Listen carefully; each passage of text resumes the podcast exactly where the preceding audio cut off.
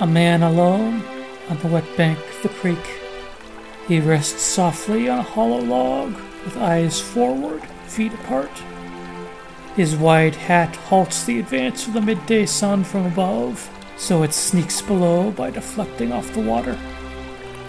The man's reflection stares cruelly up at him.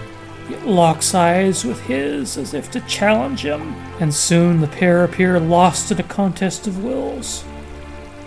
Behind the reflection are a thousand tiny tadpoles, unable to see or comprehend, waiting to become. Below them, a million tiny rocks, worn small and smooth by the eons. The man leans over, his reflection leans upward. He stretches a hand toward the water, and his reflection puts up its own hand as if to stop it. There's no contest here. The hand punches a hole in the reflection and continues down until it finds a small rock. The man pulls the rock up through the layers into his world and shakes it dry. He grips the stone carefully between his fingers, then hurls it spinning downward toward his reflection.